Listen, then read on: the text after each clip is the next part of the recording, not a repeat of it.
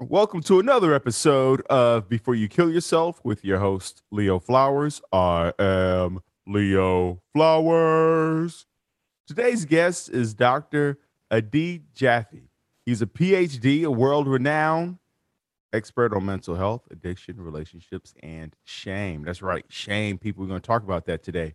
He was a UCLA lecturer in the psychology department at UCLA for the better part of a decade and was the executive director and co-founder of one of the most progressive mental health treatment facilities in the country until he started Ignited, IGNTD. That's right, that's how we spelling it, people. A smart, personalized, adaptive recovery system. Dr. Jaffe's work and research focus on changing the way people think about and deal with mental health issues. He is passionate about the role of shame in destroying lives and aims to greatly reduce the stigma of mental health in this country.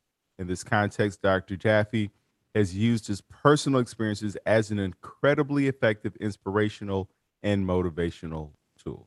Welcome, Dr. Jaffe. Thank you so much for having me, Leo. I appreciate you being here, man. Now, you know, at the tail end of this, you know, as I shared in the intro, like, you use your personal experiences as an effective and inspirational tool. What's your personal experience with shame and addiction?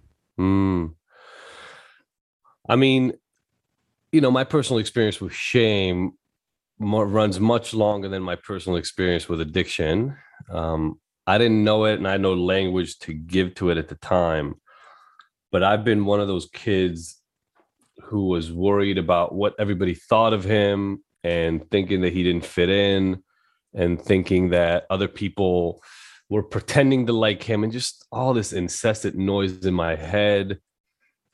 I mean, this is going to sound a little weird, but really from the time I was 8, 9, or 10 years old. And you know, now as an adult and having talked about this for, you know, the better part of 20, 30 years, I have some insight as to why that is and why during that time period and all this other stuff.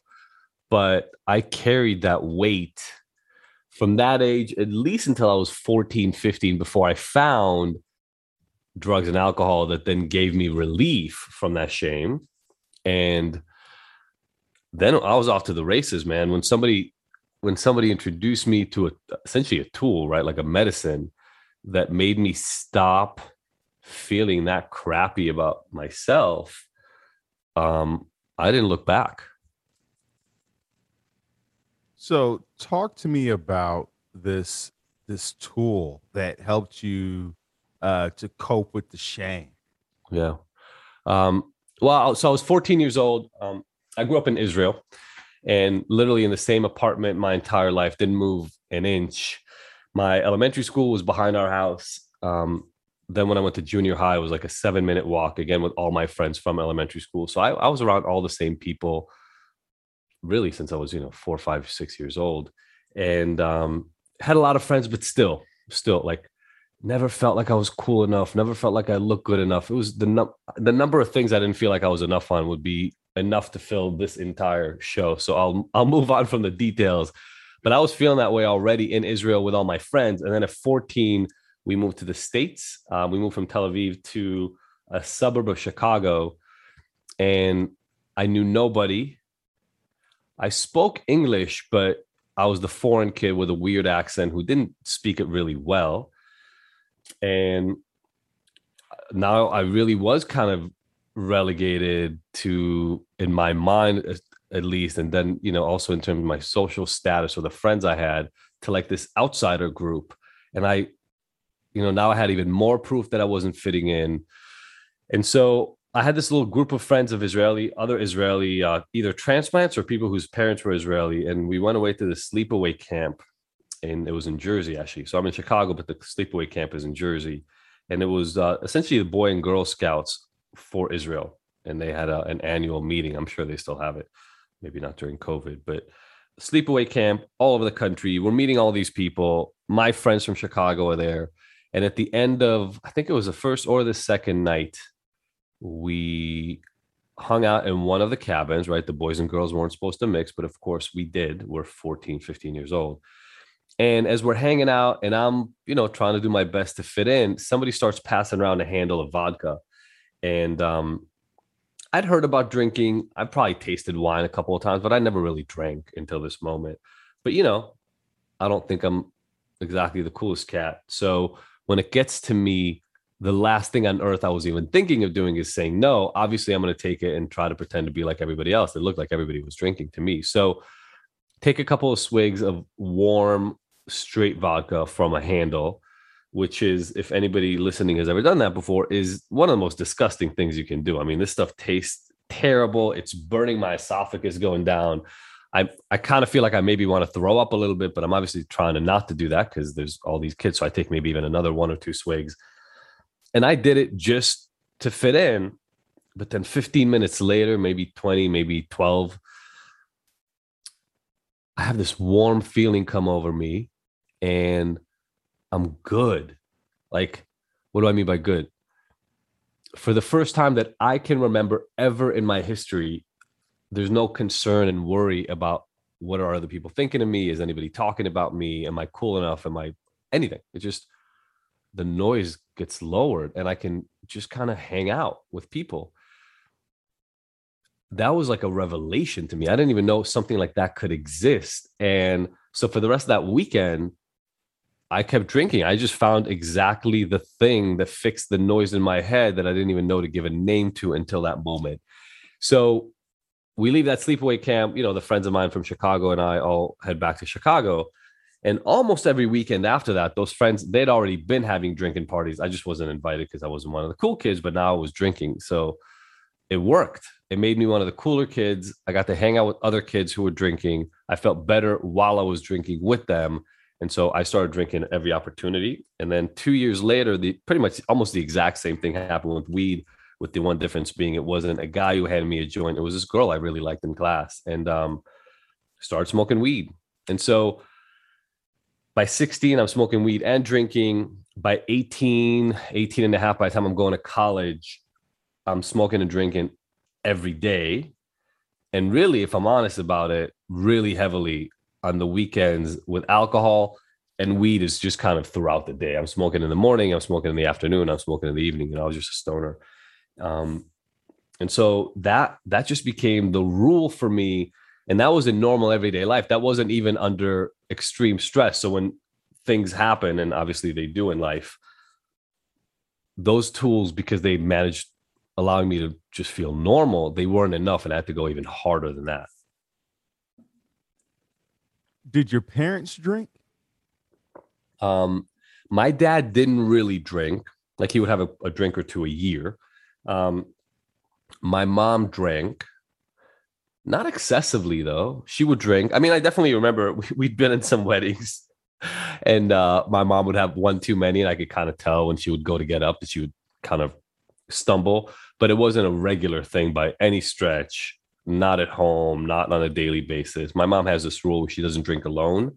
So that never really happened at home ever. And I heard from my mom that my grandfather was, the word she used essentially, was an alcoholic when I was a kid, but I never really met my grandpa. So I didn't really see that ever active.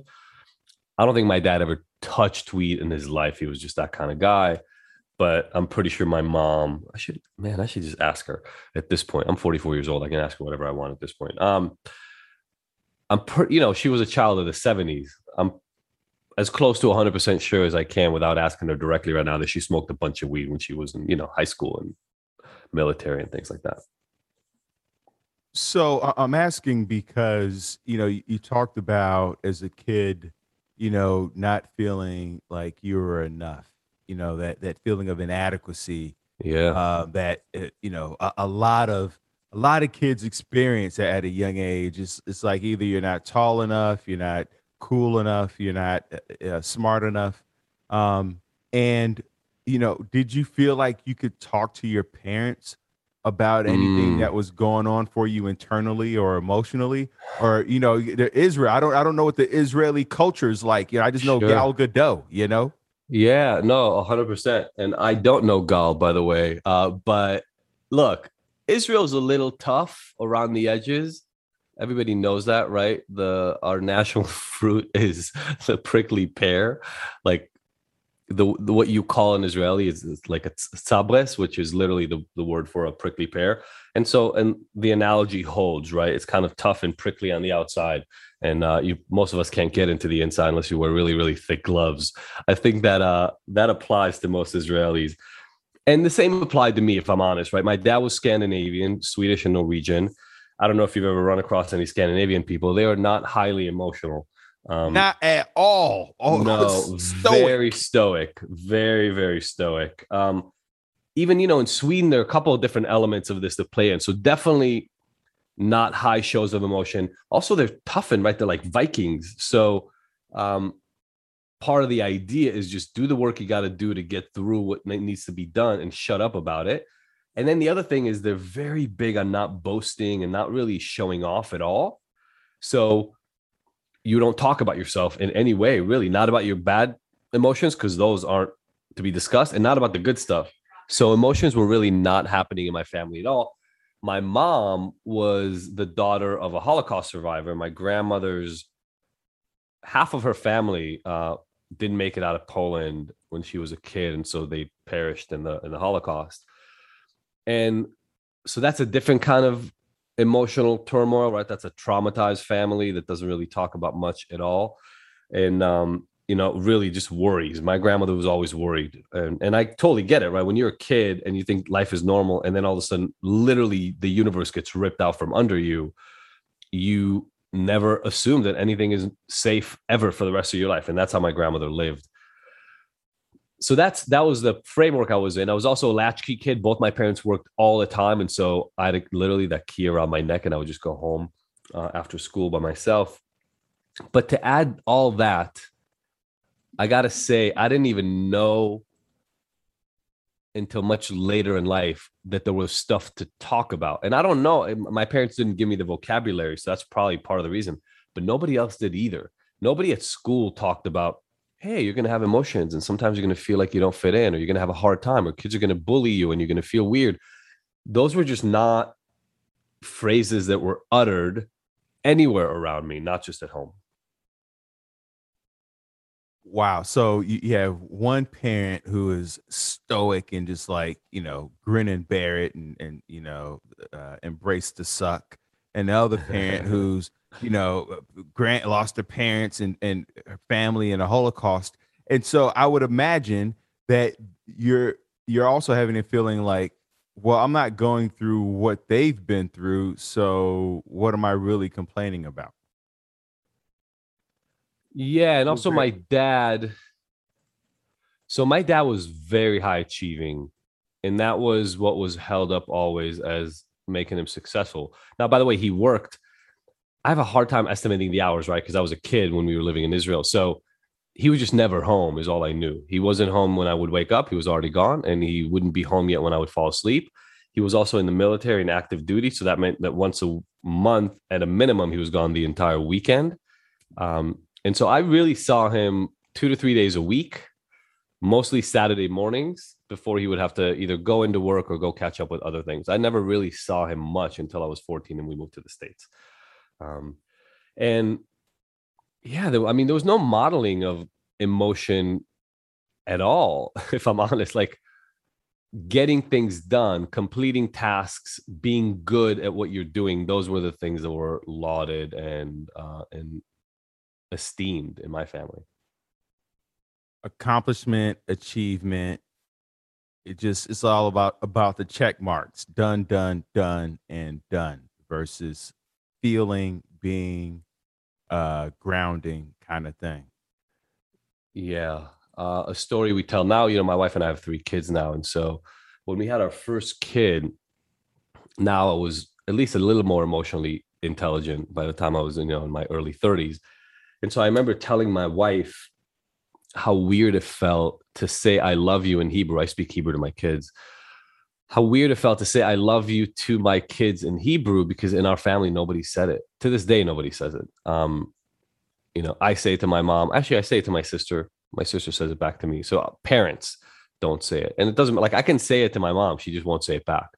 And it's not because she doesn't love me. It's literally like not part of her lexicon. It's just not part of the vocabulary she attributes to communication between people. And that is a weird, bizarre reality. You know, I deal with a lot of clients now who come from similar, not backgrounds, but similar histories in terms of emotional vocabulary and intelligence and modeling growing up. And whether you like it or not, when you have to build it from your own sort of reservoir of motivation in your 30s, 40s, 50s, not only is it harder, but it doesn't become as innate, right? It doesn't become as automatic as when you learned it when you were 5. So true, man. And, you know, what's interesting is when I think about your parents, you know, your dad being stoic and your mom, you know, having parents who are, you know, in a Holocaust. And I could see why they got together, because I would imagine it was so emotional. It was such an emotional experience for your mom. And then she meets your dad, who is no emotion. So now she doesn't have to worry about, you know, she doesn't have to tap into that part of herself. Yeah, I could see that. I mean, you know, the thing is, in Israel, most people, I shouldn't say most people, a lot of people in Israel are emotive, and it comes off as aggressive to a lot of people outside of Israel or who are not. But it's like, I don't know, we always get compared to like Italians. Italians are very passionate, right? And so they talk with their hands and they're very emotive, and their volume goes up when they're talking to you, and it can feel like a lot. And that's what you get used to in Israel with most people. But in my family, I mean, everything, the volume, the level of excitement was kept down unless things were really bad. And then there was yelling, but that was it. So kind of like stoicism, or, you know, moderate to non-existent emotional expression, or shit hit the fan, we're angry, right? Like those were the two states I saw. Got it. And, you know, you mentioned your wife, and I know you have 3 kids. Yeah. How, you know, not having an emotional vocabulary from at a young age, how did you develop that? And well, two questions. One is, how did you develop the emotional vocabulary? Because it's so hard for a lot of us who grew up in similar households where, you know, emotions just weren't talked about. And then the other part is, I forgot what the other part I was going to mention, but let's talk about that part. Yeah. First, I mean, right? Okay. Look, I'll tell you, the first part is, with a lot of difficulty, you know, so one of the realities is that it had to come to a place where things weren't working out, where I was running into serious problems, in particular with my wife, that really landed us almost ending our relationship. And it took that much for me to go, oh crap, I gotta reconfigure this. There's something I'm missing. There's something I'm missing here. And it was, am I going to be able to save this marriage? Am I going to be able to rescue this? And there was a lot of turmoil. Like, I cheated on she was my girlfriend at the time, because I couldn't talk to her about what was wrong in the relationship. And so I came up with a dumb, rationalized way of, quote unquote, fixing the problem, which was to go look for what I wasn't getting in the relationship somewhere else. But it didn't help. It didn't do anything. It actually just made our relationship more strained. And so, I had to confess to her about it. My dad cheated on my mom too. So it was a very come to Jesus kind of moment for me, in terms of like, oh crap, I hated my dad for 20 years for this. Now I just did it myself. And yeah, she broke up with me. We were broken up for a year. And one of the conditions when we got back together was we got to go to therapy. And, you know, when you go to a therapist with your partner and you have to talk about things, you're either not going to show up and you're just going to not be able to discuss, or you're going to start digging. So I found something, if there's anybody listening right now, one of the tools that really helped me with this, and it wasn't our first therapist that discovered this first. It actually took me almost a decade to find this thing. But there's this thing called the feelings wheel. And this is literally what I mean by creating an emotional vocabulary. The feelings wheel, I have it as the background of my laptop, so I can literally look at it right now as we're speaking. And it has a center, which is sort of the emotional palette that I was working with when I started. You can be happy. Maybe you can be sad, angry. Like I said, that was big in my family. Fearful. I was not even comfortable with that one. Disgusted. Sure. You know, if I ate something disgusting or I saw something that was disgusting. Surprised. Those are the emotions in the center. And most of the people that I work with, or a lot of the people I work with, that's where they start, you know, 5 words maybe to describe their emotional state. And for a lot of men like me, and this is, I know, a very heteronormative conversation I'm about to have here, but for a lot of men like me, so you can stick any gender, any human, but I see this in a lot of the men that I work with. This comes out when they and their partner are having a conversation. The partner says, "How's your day?" And they go, "Good." And that's it. And their partner goes, give me more. Like, why don't you talk to me? Why don't you let me in? I just had no other words. It was good. What do you want? Right. But then the second and the third layers of this feelings wheel, and people should really just pull this thing up. We have it on Ignited. If you go to ignited.com/feelings wheel, you can have a version of it. Words like playful, proud, lonely, bitter, disappointed, hostile, persecuted, inadequate, rushed, astonished. We know all the words, right? The vocabulary is not complicated. But before I started looking at this thing, I had never said to anybody that I felt resentful or disrespected or curious or, man, I really felt respected and admired today. Like, that was, those conversations never happened because I didn't have the words. And because I didn't have the words for the good things, I didn't have the words for the bad things. When they would come up, I just didn't know how to deal with it, right? It's literally like being colorblind or blind in the world of sight. And so when my wife, my girlfriend, Tom, would ask me to talk about things, I didn't have a way to do it. So I had to do a lot of work, therapy, groups, accountability groups, couples groups that Sophie and I went to together.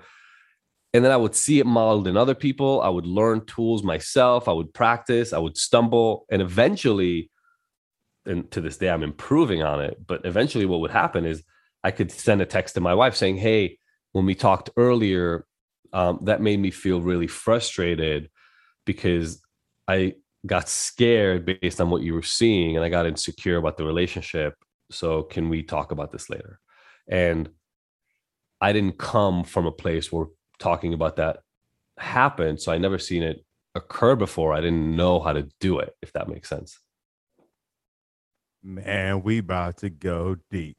I loved everything you just shared, man. And you know, what stood out to me is the fact that when you took that first sip of vodka, yeah, what you mentioned was how you were good. Yeah. You were like, "Man, that was the first time I was good." Yeah. Right. That's how you used to describe it. And now you evolved to a place where you're recognizing good is not deep enough. It's not even an emotion. It's not even on the wheel. Yeah. Yeah. It wasn't good. And in reality, also, it wasn't that I was good. That's what it felt like. What it was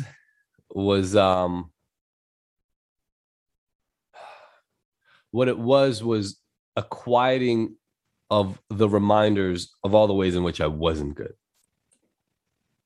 you know? So all that stuff was still existing. I didn't fix any of the inadequacies. I didn't fix any of the ways in which I felt less than. I wasn't repairing any of the relationships. I wasn't getting closer to anybody in my life. I just didn't care about it as much. And A, because I didn't know any better. B, because I don't know how to even say this. I didn't understand. I didn't understand the difference between putting a Band-Aid on the inadequacies and putting a Band-Aid on the ways in which I felt less than, and actually addressing the core issues that underlie them so that they're literally not a problem anymore. Those are two completely different realities. And all I cared about was the pain I was getting. So I didn't know what the difference was.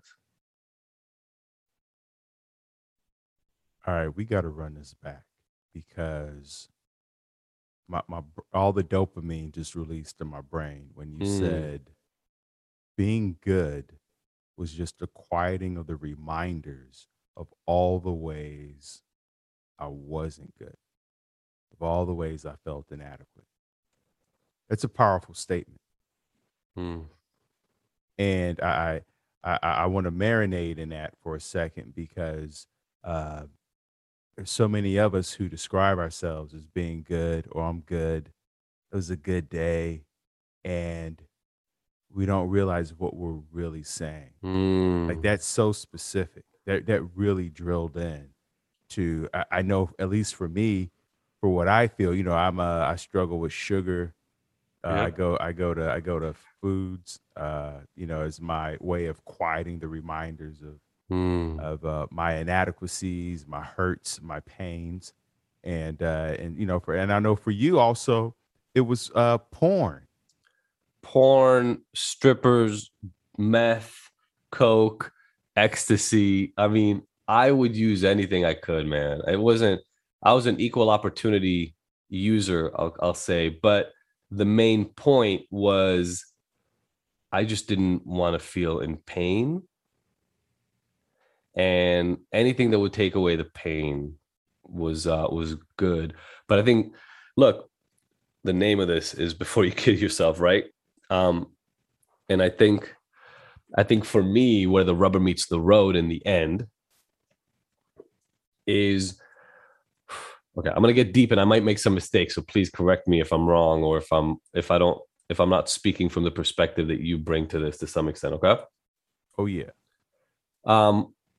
First of all, we all struggle. Let's just get that out there, right? There's not a single human being, you know. I just gave a talk in a college and I made this point to these freshmen that were just coming into you know, their freshman orientation. And I said, look, I don't care how cool the quarterback is, how amazingly put together that girl you think has it all together is, the person sitting right next to you in class, the teacher, everybody you see in front of you is going through something. All of us. Don't let anybody fool you by putting on a really nice act.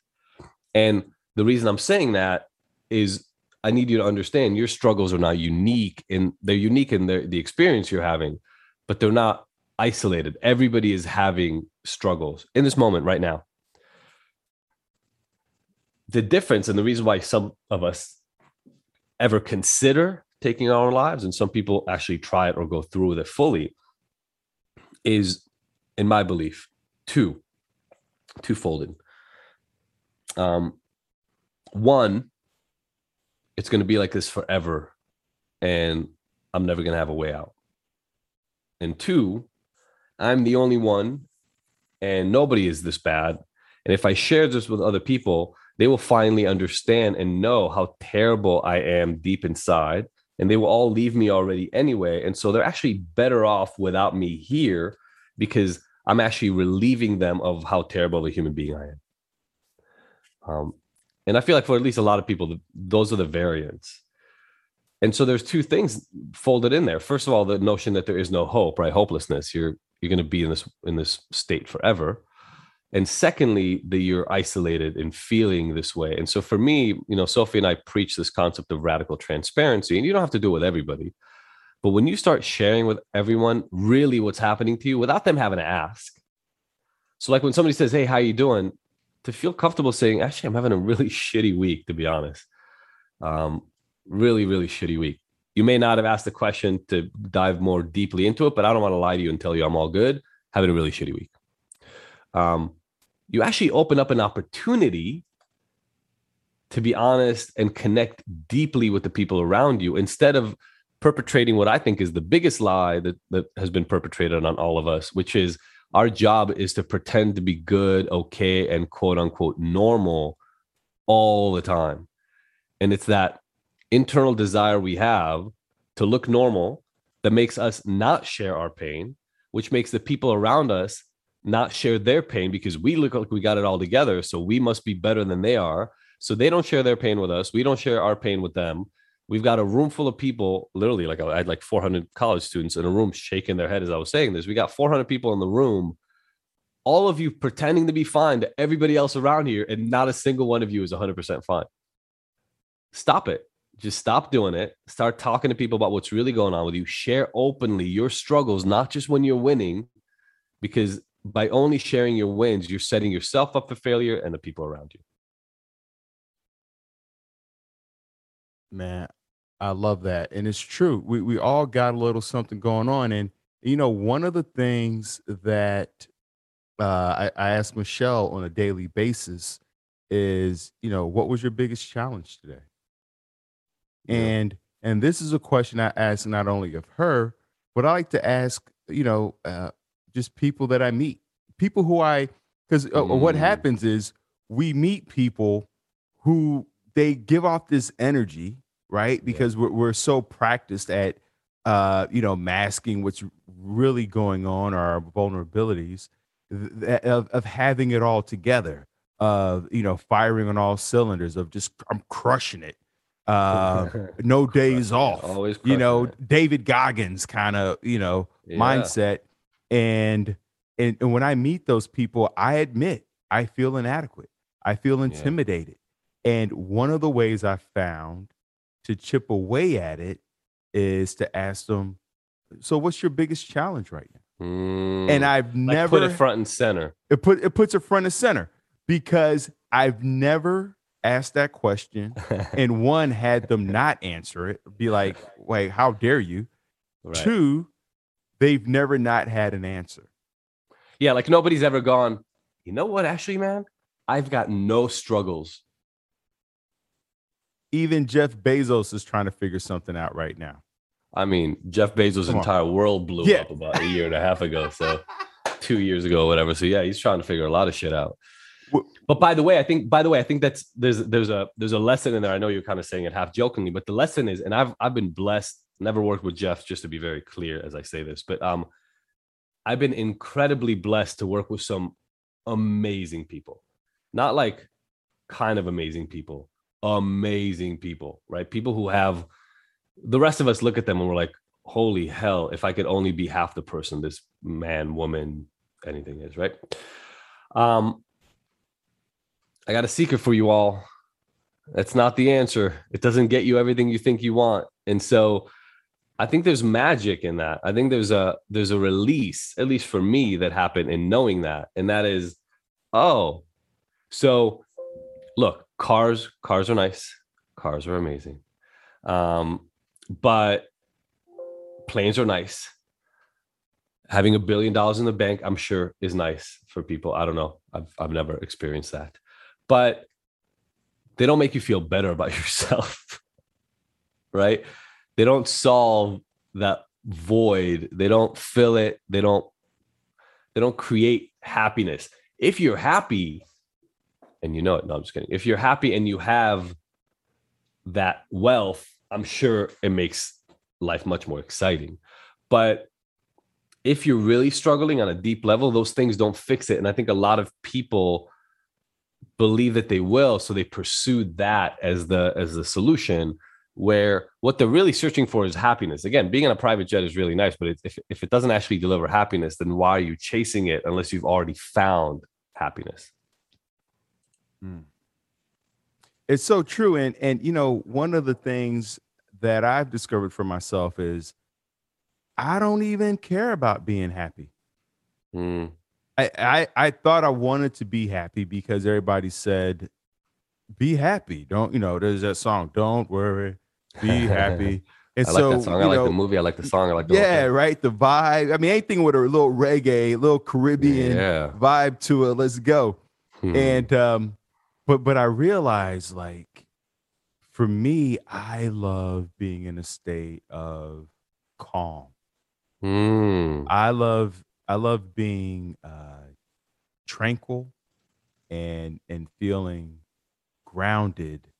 Happy is, I tell you what, I almost got a parking ticket because I was happy.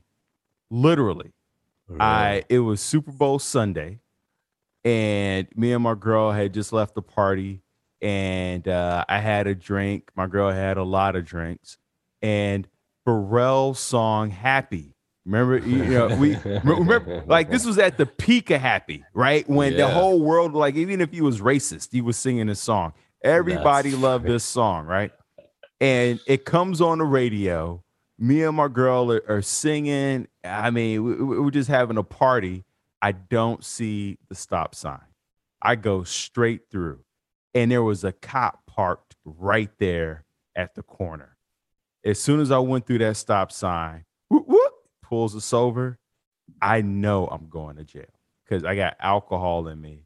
I'm a black guy in a very wealthy white neighborhood in California. It's a wrap. My girlfriend was white. My girlfriend now is white, but that girl was white too. And so the cop comes up to the car and he goes, do you know I pulled you over? And I said, yeah, man, I ran through the stop sign. And he goes, have you been drinking? I go, I haven't, but I go, she has. Cause my girl was so wasted. She made me look so sober, right? She was slurring the words. Like, she couldn't even sit up straight, right? I was like, so you're like, this is going to look bad. Yeah, absolutely. So I go, I'm the designated driver. I was like, but this, you see this one over here. And he looked at it. He was like, oh, wow. And then, he makes me do like the little eye test. And he goes, why'd you go through the stop sign? I go, truthfully, this song "Happy," and it was still on. I was like, this song came on and we just kind of got really into it. And I didn't see the stop sign. And he looked at me and he's listening to the song and he had that look of recognition, like, oh yeah, I get that, and he let us go. He did not give us a ticket. That's hilarious. Nothing. He's like, oh, you should have just said you were playing Pharrell in the beginning. Yeah, absolutely. But then I looked up how many people get into car accidents over emotional driving. They get excited. They get a phone call. You got a raise. You're having a baby, getting married, booked the trip, got the job, and then they get in a car accident because they get excited, get happy, or they lost a job, they lost a baby. It goes the opposite direction, and then they get in an accident because they're emotionally distracted. Yeah. And so I just look at that as life, and not that I don't want to be happy, but I'm not. I get the difference. Yeah, I get the difference. And look, and again, so maybe we should do a redefinition. I think you hit on something important. That is, a lot of us are looking for different things. So our outcomes are different, right? By the way, for some people, money is happiness. So it's all good. Like, I'm not even here to judge anybody. I'm just saying. So for me, for instance, my flow state where I really feel like I'm hitting it is when I'm in my purpose and I'm seeing the results. So like, I get emails from people whose lives we've saved, or whose families we've got back together, or who we just rescued their self-esteem. And that really just like builds me up and really, really helps me feel like I'm here and I'm doing what I'm supposed to do. I like fun in that kind of sense of happy, but I can do that for like 4 or 5 hours a week and I'm good. The rest of the time for me, calm is not the right word. I'm not calm, man. Calm is not, I hear it in your voice. I hear it in your voice and I love it. The concept seems cool. I've never been calm in my life. So for me, it's being in action and being purposeful and feeling like what I'm doing matters is where I really hit my stride. But I think what you meant is important for everybody listening. Your version of happy, your version of content, your version of, hey, I'm in my zone is yours. And we all get to determine what that is for us. I love that. I've never been calm in my life. When we go to the beach, my wife has figured this out now. My wife will go to the beach. Like, we just had a trip this summer to Spain. We went to Barcelona, beautiful beach. My wife wants to lay out, put out a blanket, just kind of hang out for a couple hours. 15 minutes in, I'm like, so what are we doing? What are we doing after this? She's like, I'm laying on a blanket. That's what I'm doing. All right. I'm gonna take the kids in to the pool, to the water for a little bit. And then maybe I'll go see what we're going to eat. She's like, oh my God, you're driving me crazy. Get a book, do something. I have to be engaged in something. I can't, my mind just won't let me. To date, my mind has not allowed me to simply sit somewhere. Then I have to be in action. I have to be meditating or something. I'm not going to call it a cross to bear, but it's my reality. I'll say it that way. I love that word engaged. That's a word I just started using in the past year, because there's a visceral response when you can viscerally feel yourself engaged in your activity. There's your body kind of lights up when you are in purpose and you are in flow, and you're right. Meditation, activity, those types of things. It conjures up those emotions. And I would imagine, because I know you do a lot of work with epigenetics and how that helps to the link between epigenetics and trauma and addiction. Can you talk to us about that? Yeah, 100%. I mean, I think one of the ways in which this matters the most is in relieving people of the erroneous notion that your genetics, your biology has predetermined who you will be, what your life will be like, what your experience will be if you're depressed or anxious, etc. And why am I saying that? What do I mean? We just exited a time frame in humanity where really we were considered slaves to our biology, right? There's this stuff in your cells. It's essentially your blueprint. And just like a house has a blueprint, this determines how the house will be built. So it creates you. And now this is it. This is what you got. Like it or not, tall, short, big, small, blue eyes, green eyes, blonde hair, black hair, smart, good at math, whatever. It's all locked in, right? That's the way we've looked at this for a while now. And it made sense because that's how we thought of it. Now, at the time, while this was going on, we were weirded out by the fact that, why are we 99.99% the same as chimpanzees and things of that nature? And what is all this empty stuff in our genetic code that doesn't seem to matter? In blueprints, you don't have like nothingness drawn, right? You have something drawn. And then there's blank areas of the paper where you're creating. And so we're trying to figure out, well, what's in the blank?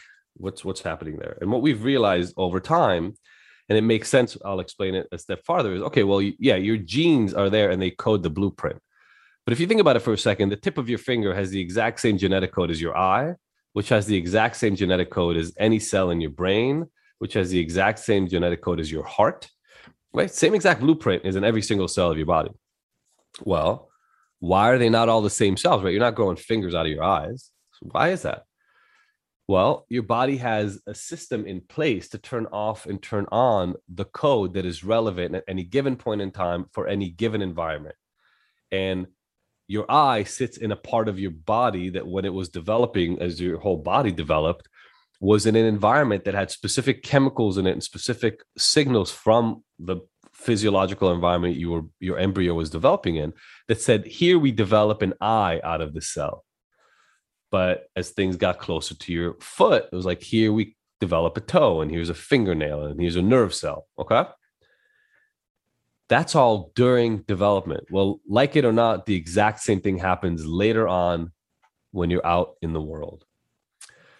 Your body is constantly being bombarded by information from your environment. Other people talking to you, smoke, light, dark, news, anything, just anything that is informing your system, food, drinks, right? It's stuff from the outside that is coming in. It's the environment. Those signals change your genetic code.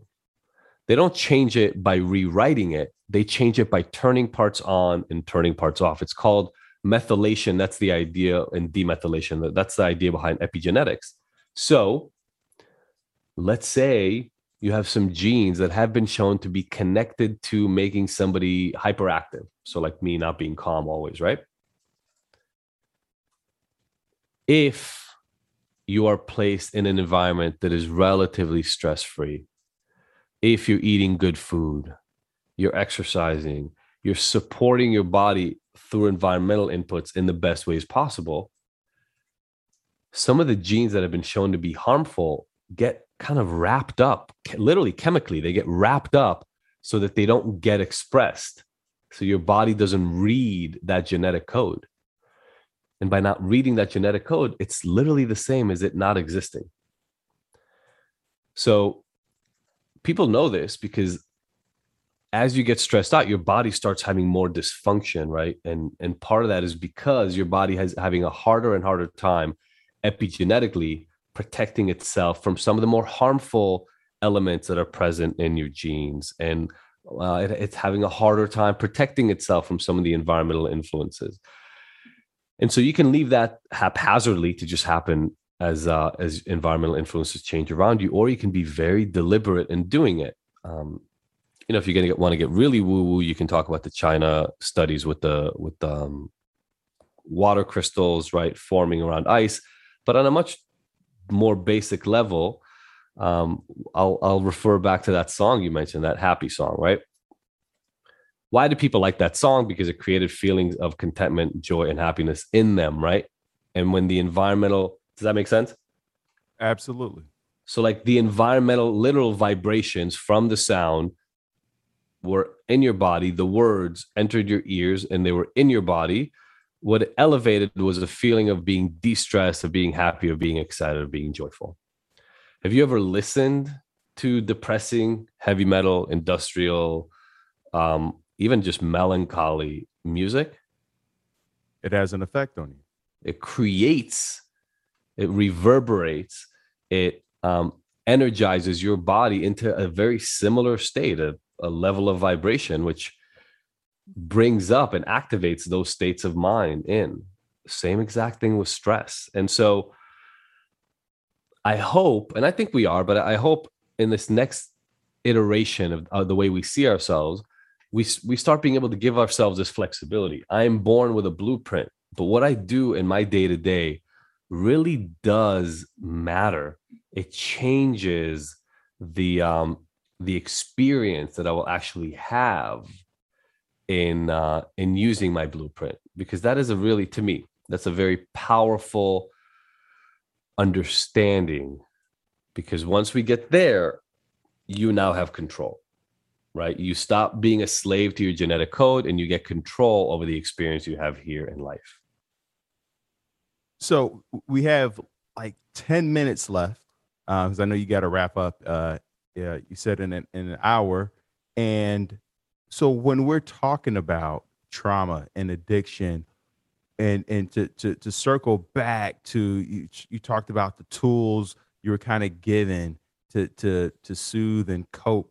Can we get into that and what are some practical applicable things, and how does Ignited assist people with that? Yeah, 100%. So here's one of the things that I learned. I can hope that I will learn and have modeled in front of me the exercises, experiences, and tools of how I want to become. What do I mean by that? I'll meet somebody who I will look up to and say, hey, I like the way they parent. And then I will dive into it and understand more from it. Or I like the way this person runs their business. Or I appreciate the way this guy shows up to lunches when we eat with he and his wife, right? Let's say we have a couple's date or something. I can wait for that to happen, or I can be active and explore and look for the models, look for the people who I want to model, look for the tools that they use, et cetera. And so I really decided to go with the latter. Maybe it's because I'm in my 40s now and I don't really want to wait another 15, 20 years to get it. I want to get it faster. So I'm now always very active. I went and got my PhD at UCLA and studied a lot of this from other people who are really smart, right? What's a professor? Somebody who's gone through a lot of experiences, learned a lot, and now they impart that on their students. And you hang out with a lot of those people and a lot of other graduate students, you learn really incredible things. Well, that's great. That had to do with academia. Now around life skills, I really try to do the same. So I'm a big consumer of audiobooks or books of any nature that I get to absorb from. But the thing is that what I've realized, I have to be very open to the fact that I may learn a tool in one context and feel like it's not relevant to me, and then practice it and see that there's actually huge benefits that I draw from it. In my life, what I've started doing is collecting these rituals for myself. So one of the things that started, and I'll get really practical, 7 years ago, I believe, maybe 8, my wife, pretty much as a joke for Valentine's, gave me a gratitude journal. It's called a 5-minute journal. We use it a lot with our people now. I used to wake up and go right to my phone and start checking emails and texts. Tip number one for everybody listening right now, stop doing that. Tomorrow, do not touch your phone when you first wake up. I'll explain why shortly. It is essentially showing yourself and the world around you that you have complete disrespect for yourself. You appreciate what other people need endlessly more than what your needs are in a given moment. Why? While you've been asleep, the rest of the world has been operating. They've been sending you messages. You wake up and the first thing you go is to your phone. What you're saying is, it doesn't matter what I need right now. Let me see what other people have been telling me they need for the last 8 hours. Stop it. Get yourself to a good place first and then go check that stuff. So I start out with a gratitude list. You don't have to do the 5-minute gratitude journal. You can use anything you want. Take a piece of paper, write 3 things you're grateful for. The next piece is forward projecting. What do I want my day to look like? A lot of us want to have good days, but we've never really given a thought to what would make today a good day. Well, think about that a little bit, write about it a little bit, figure out at the end of the day, how am I going to know if today went well? Last, a positive affirmation. If you're like me at all, then one of the things that ends up happening to you is that you end up thinking about all the ways in which you're inadequate, thinking about all the ways you're not enough, just like I did when I was a kid. Write some positive affirmations for yourself. We use that a lot. We make our IGNTD users do that every day. That's literally how I started, a 5-minute practice. Then I would go to my phone. 7-8 years ago, that was my daily practice. My morning practice is now about 90 minutes long. I wake up at 5:30 in the morning. I wake up the rest of the family at 7, and I am full from the moment I wake up until then. It includes the gratitude stuff I just talked about. It includes movement. It includes a very short amount of breath meditation while reciting my my self-affirmation. It now includes a little passage that I read to myself about the kind of father I want to be, sending my wife some gratitude about our relationship, a workout, a complete 30-minute period where I go over my day and plan for the day and see what's coming up and what do I need to bring to every part of my day, looking at our company and what needs to be done within it. 90 minutes every single day. And by the end of 90 minutes, what's cool about it is when I show up to the rest of my family, I'm on, I'm good. And I don't have to wait and see what the day is like. I feel like I'm in control of the day. And my days are really, really consistent in terms of the energy, at least, that I get to bring to it. And so to me, that is, you know, the quickest practical sort of advice that I can give people is start creating your own daily practice that is almost immovable, right? Almost irrelevant in terms of what else is happening in the world. This is something that you will do. This is something that you practice as close to daily as possible. Be open to what tools and what practices need to be in it, but be very stringent on you needing a practice in order to get yourself where you want to get. And to me, that's been one of the biggest changers that I've ever had in my life. Man, I love that. And I appreciate you sharing that. Last question, because I always feel like there's one person listening in who may be on the precipice of wanting to end their life. Before you kill yourself, what would you say to them?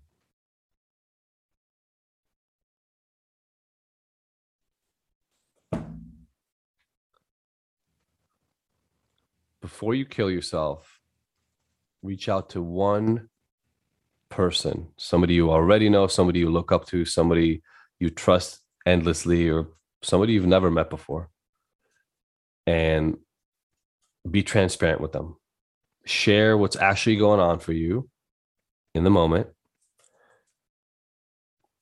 And if that doesn't help at all, then hopefully not, but maybe keep moving on. But never, never, never do it before going through that single step. Love that. Reach out, connect, share your distress.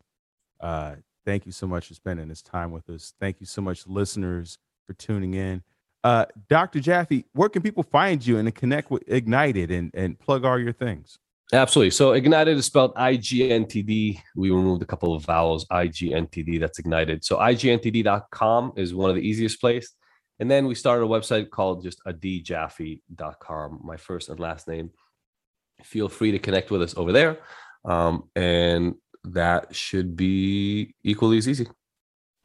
I love it. Thank you so much for joining us. Thank you so much, listeners, for tuning in. Remember, this podcast is not a substitute for you going to get help. Be calling the 1-800-SUICIDE or 1-800-273-TALK or any of the other millions of phone numbers listed in each and every single one of the show notes. They're international numbers. If you're in Sri Lanka, if you're in Poland or Israel, there are international suicide hotlines. Somebody who's willing to hear you, listen to you, sit with you in your pain. You can always go to thrivewithleo.com for one-on-one coaching with yours truly. Let's get to tomorrow together. Thank you so much, Dr. Jaffe. Thank you so much, Leo. Thanks for having this, and thanks for everybody who's listening.